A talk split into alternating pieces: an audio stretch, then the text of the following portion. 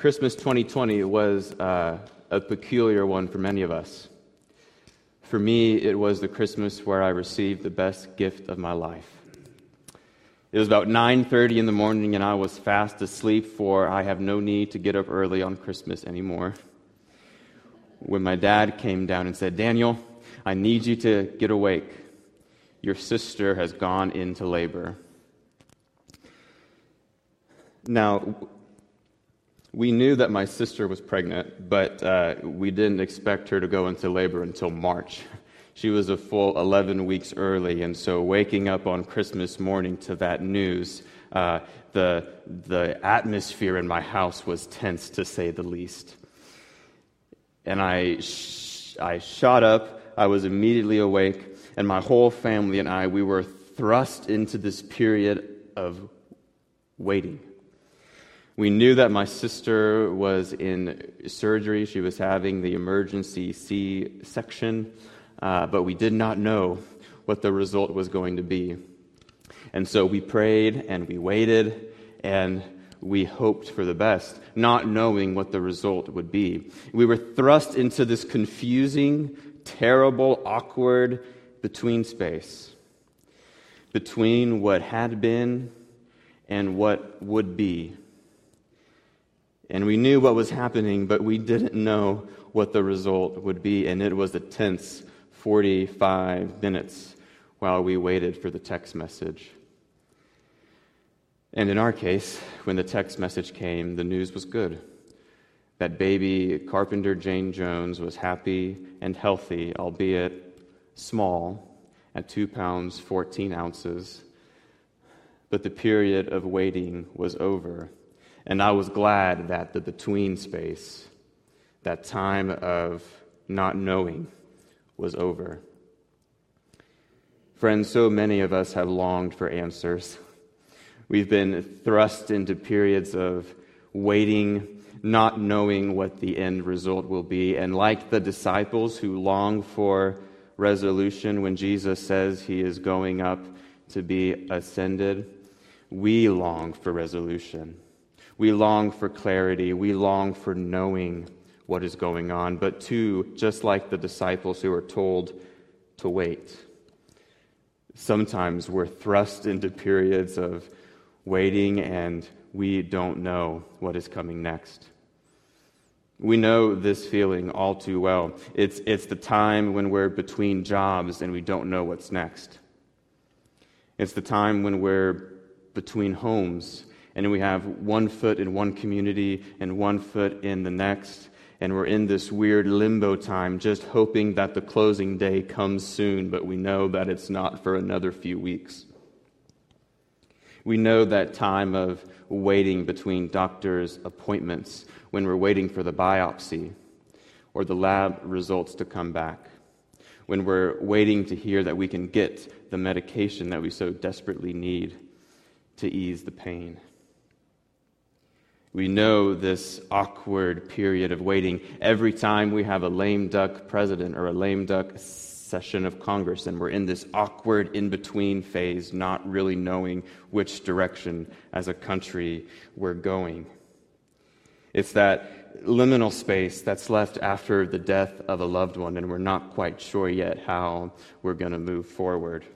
It's the space after a diagnosis that has changed your reality forever and you're still trying to figure it out.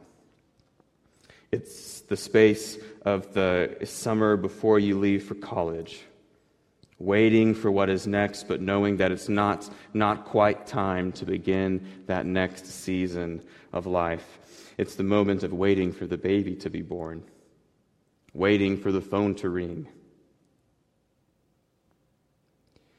in all of these moments we're thrust into periods of waiting and it's, it, it's honest for us to name that those periods are often uncomfortable because in those moments of waiting we're asked to pause and to trust to rely on the promises of god. The disciples in our passages today they too knew the pain and the difficulty of waiting For they had been with Jesus for his entire ministry, and now at the end of Luke and the beginning of Acts, we see a pivotal transition happen. The transition when Jesus hands the baton of the ministry of God to the disciples. It's that moment where Jesus' time on earth has come to a close. He's been raised from the dead, and it's time for him to ascend on high to reign with God. And he knows he's going to be leaving his disciples. And he tells them, Don't worry, I will come back to you, but even more so, you will have the Holy Spirit. But let us not miss that key detail in the text that when Jesus leaves, the disciples are left looking up the baton in their hands, saying, Did you forget something? Jesus, the Holy Spirit. It's not there yet. Today is Ascension Sunday. We remember Jesus ascending into heaven, and Pentecost is not until next week. Pentecost, of course, is that day where we celebrate and remember the coming of the Holy Spirit, the tongues of fire that came on the apostles, that power that clothed them with the, the strength and wisdom of God to carry out the mission to the ends of the earth.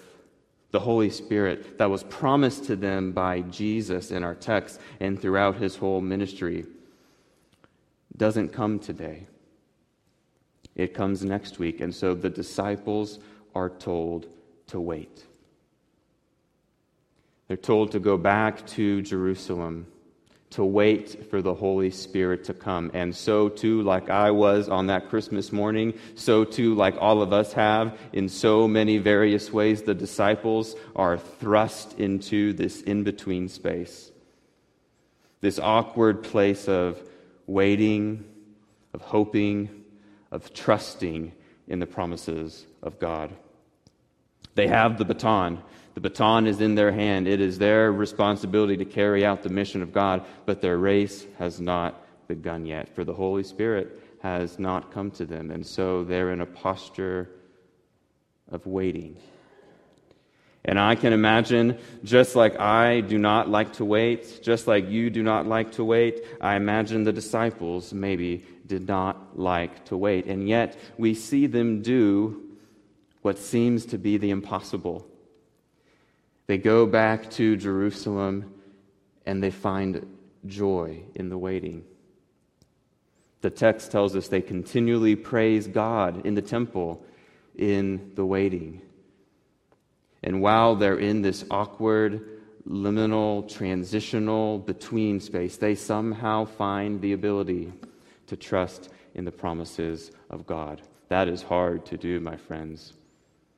When we're waiting on the lab results, when we're waiting on the call, when we're waiting to know what's next. When we perhaps feel like our friend, our teacher, our Lord has abandoned us through he's up in the sky, he's, up, he's there, he's gone. And the Holy Spirit hasn't come yet. When we feel like the presence of Christ is far from us, it is hard to trust in the promises of God. And yet the disciples show us that it's possible. Friends, I don't always know what to do in the times of waiting. I don't always know how to do it well. I don't always know how to trust God. Perhaps you don't either. But the thing that I do know is that Pentecost happens. And we're going to celebrate that next week when we confirm 13 young people and invoke the Holy Spirit and ask the Holy Spirit to come upon them, to clothe them with power in the presence of God, just like the Holy Spirit came and met those disciples in that upper room in Acts chapter 2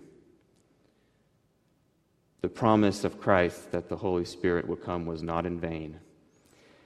And just as the Holy Spirit comes to the disciples, the Holy Spirit will come to us in our times of waiting. Might not be right there in the moment. You might have to wait for the text message from your brother in law that it's all good. Perhaps the message will be different. But in those times of waiting, in those in between spaces between what has been and what will be.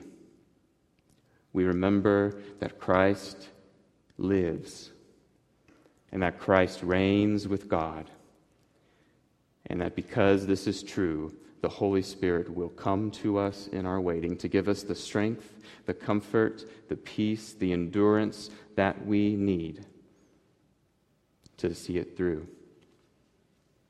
In the name of the Father, and the Son, and the Holy Spirit, this is good news. Amen.